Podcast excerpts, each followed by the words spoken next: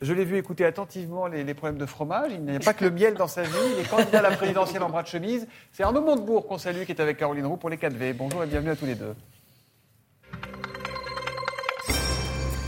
Bonjour Arnaud Montebourg. Bonjour Madame Roux. Emmanuel Macron doit dévoiler son plan d'investissement avec l'idée d'investir dans les technologies qui feront la France de demain, la France de 2030. Est-ce que c'est le moment pour un plan d'investissement qui va coûter entre 30 et 50 milliards d'euros? On est à six mois de la fin du quinquennat.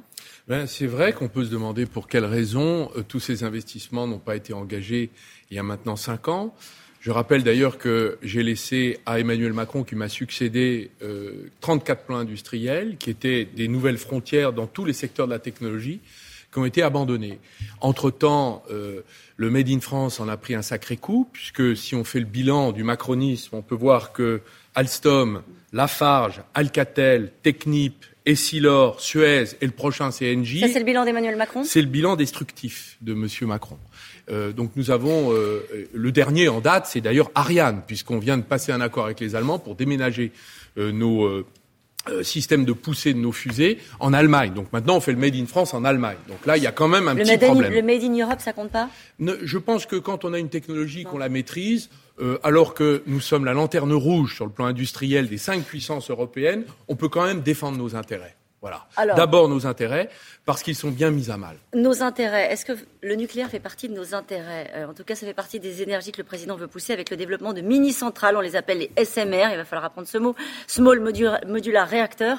Euh, ça, c'est une bonne option Si nous avons une vision écologique du problème euh, de la décarbonation de l'économie, mmh. c'est-à-dire comment on enlève tout le CO2, il va falloir qu'on se débarrasse du pétrole. D'abord, c'est une facture de 45 milliards. Et toute notre vie est régie par le pétrole. Pas seulement la voiture, le plastique, le béton, tout ça, c'est du pétrole. Donc, comment on fait Si on se débarrasse du pétrole, on n'a pas d'autre choix que d'avoir une sorte de couple euh, énergie renouvelable et nucléaire. Parce que le pétrole, aujourd'hui, c'est ce qui euh, fonctionne le mieux. Et, c'est ce dont on va devoir se débarrasser. Les écologistes, les écologistes eux-mêmes vous disent c'est une folie euh, Yannick Jadot dit un réacteur, ça peut nous péter à la figure. Mettre de l'argent dans les petites unités nucléaires qui seront disponibles dans 20 ans, c'est absurde. C'est pas ça qu'il faut faire. Il faut sortir du nucléaire dans 20 ans. en 20 ans. Les, les, Allemands ont une vision, et les Européens du Nord, y compris verts, ont une vision mmh. tout à fait différente maintenant. Euh, ils ont considéré que leur lutte contre le nucléaire était une lutte du passé. Leur problème, c'est le charbon et c'est le pétrole. Et d'ailleurs, les Allemands ont fermé euh, 10 centrales nucléaires, ils ont ouvert 10 centrales au gaz et à charbon, dont une il y a encore trois ans, qui émet 35 millions de tonnes dans le nord de l'Allemagne euh, de CO2, c'est-à-dire l'équivalent de la totalité du transport aérien français. Mais partout dans le monde, c'est le grand retour du charbon. Ben, c'est ça le problème. Bah c'est qu'il faut donc. D'ailleurs, nous-mêmes, nous avons fermé Fessenheim. Bon, peut considérer que c'était une erreur pour moi aujourd'hui rétrospectivement. Pourquoi? Ben, Parce qu'on a quatre centrales à charbon qui tournent encore, qu'on devait fermer, qu'on n'a pas réussi à fermer. Et pourquoi? Ben, Parce que nous risquons le blackout si nous n'avons pas un niveau de fabrication d'électricité. Donc que dit le candidat? Il faut construire des EPR? Je considère qu'il faut réinvestir le nucléaire. D'ailleurs, j'avais dit il y a longtemps que c'était une filière d'avenir. Euh, nous n'avons pas d'autre choix si nous voulons décarboner d'urgence l'économie. Pourquoi? Bah, Parce que la question euh, des émissions de gaz à effet de serre, c'est l'urgence planétaire. Et donc, euh, le nucléaire, c'est vrai, n'est pas une énergie propre, mais elle est décarbonée. c'est une énergie qui nous permet d'être souverain en matière de production d'énergie, parce qu'en en fait, notre uranium, il vient du Niger, il vient du Kazakhstan. On n'est jamais totalement souverain quand on parle d'énergie. Oui, c'est vrai, vous avez raison. Néanmoins, c'est une énergie dans laquelle, que nous maîtrisons et dans laquelle nous pouvons avoir des prix qui sont compétitifs. D'ailleurs, aujourd'hui, le nucléaire nous permet d'avoir une énergie peu chère et l'Europe nous interdit de vendre au prix de production et nous oblige à vendre très cher l'électricité qu'on produit pourtant pas cher. Donc aux gens qui vous regardent ce matin, qui trouvent que l'énergie coûte trop cher, vous dites c'est la faute de l'Europe D'abord, il y a un vrai sujet, c'est que les Français aujourd'hui excusez-moi, passez-moi l'expression, sont pendus financièrement. Mmh. Il y a eu une enquête dernièrement du Secours populaire qui montre que 36% des Français déclarent des difficultés financières. 20% sautent des repas. Et ça, c'était avant la crise énergétique qui va durer. Le gaz a augmenté 36% en trois mois. Donc ça veut dire qu'il y a une ponction sur les revenus euh, d'ailleurs les plus modestes, d'environ 300 à 400 euros par an. Et les décisions du Premier ministre mais n'ont absolument pas annulé cette hausse. Elle les a réparties dans le temps. Donc les Français vont quand même payer. Donc il va falloir diminuer les taxes. Dès maintenant? Il y a Bah, urgence à le faire euh, dès Bah oui, parce que vous avez des Français qui se chauffent pas aujourd'hui, qui Ouais. commencent à grelotter tout seuls et qui peuvent pas. Vous diriez Bon. que le, le gouvernement a pris, a pris la mesure de cette contrainte budgétaire sur le, le- le budget des, des foyers? Mais il y a une crise du pouvoir d'achat dans notre pays. D'ailleurs, les gilets, ja- la crise des gilets jaunes, il y a quelques années, euh, les cahiers de doléances qu'il faut prendre la peine de lire, tout- toutes ces personnes qui écrivaient d'une main hésitante, c'est si dur de vivre avec si peu, euh, euh, ça n'a pas changé. Je rappelle que euh, parmi les personnes qui sont au SMIC, 62% ce sont des femmes qui souvent élèvent seules leurs enf- leurs ou leurs enfants. Pourquoi? Parce qu'aujourd'hui, il y a une un appauvrissement des Français qui ne peuvent plus vivre de leur travail. Donc, excusez-moi, la question des salaires, parce qu'on parle toujours dans les discussions politiques, Ouais. on parle d'allocation. Non, les Français ils veulent vivre de leur travail et de leur salaire. Donc, ce travail de renégociation des revenus, de répartition des revenus dans l'entreprise ou dans la fonction publique. Oui. doit être mis sur la table. Donc, Dans l'entreprise, Bruno Le Maire l'a dit, il a appelé les entreprises à augmenter les salaires. Ils ont dit t'es gentil, mais c'est en gros à nous de décider. Mais Monsieur le maire, il supplie. Mais c'est pas Oui. une politique, la supplique. Il faut imposer Il faut d'abord augmenter le SMIC de 10%. Je rappelle que le nouveau chancelier allemand a dans son programme l'augmentation de 20% du salaire minimum. Les Espagnols ont augmenté de 27%.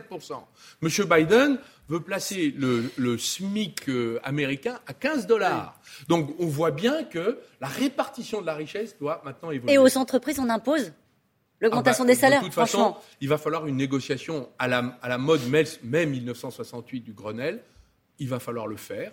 Quoi qu'en pense euh, le président du MEDEF, qui a dit Oui. oh, il est inéluctable que les salaires augmentent, mais euh, il ne peut pas y avoir d'augmentation généralisée. Pourquoi dit-il cela? Parce qu'il y a une pénurie de matières premières, une augmentation des prix. Donc on va arriver à une négo- Je crois qu'il faut défendre une négociation nationale sur tous les salaires et surtout sur les petits salaires. Est-ce En faut dessous de- aussi- en, en dessous de 2000 euros bruts, c'est très difficile. Est-ce qu'il faut aussi, dans cette grande négociation, se poser la question du temps de travail? Anne Hidalgo a reposé ce sujet-là. Elle dit que, en gros, il faut, il faut la mettre dans le débat public pour cette présidentielle. Est-ce que, euh, en gros, vous pensez que la remontada, on l'a fait en travaillant plus?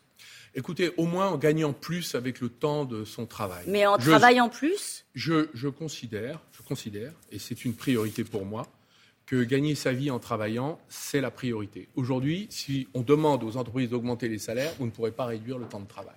Donc moi, je préfère qu'aujourd'hui, on se concentre sur les salaires plutôt que sur le temps de travail. Nous avons déjà fait le travail avec les 35 heures. Nous sommes d'ailleurs un petit peu au-dessus en effectif, mais il y a, euh, je crois, un effort à faire aujourd'hui sur la, la rémunération du travail. Mais vous iriez jusqu'à dire qu'il faut travailler plus? Ben, beaucoup de Français travaillent plus avec les heures supplémentaires. Hum. Aujourd'hui, ce n'est pas interdit de travailler plus. D'ailleurs, beaucoup euh, d'entreprises qui ne trouvent pas sur le marché du travail à embaucher font travailler plus les salariés existants. Sur la question des retraites, Arnaud Montebourg?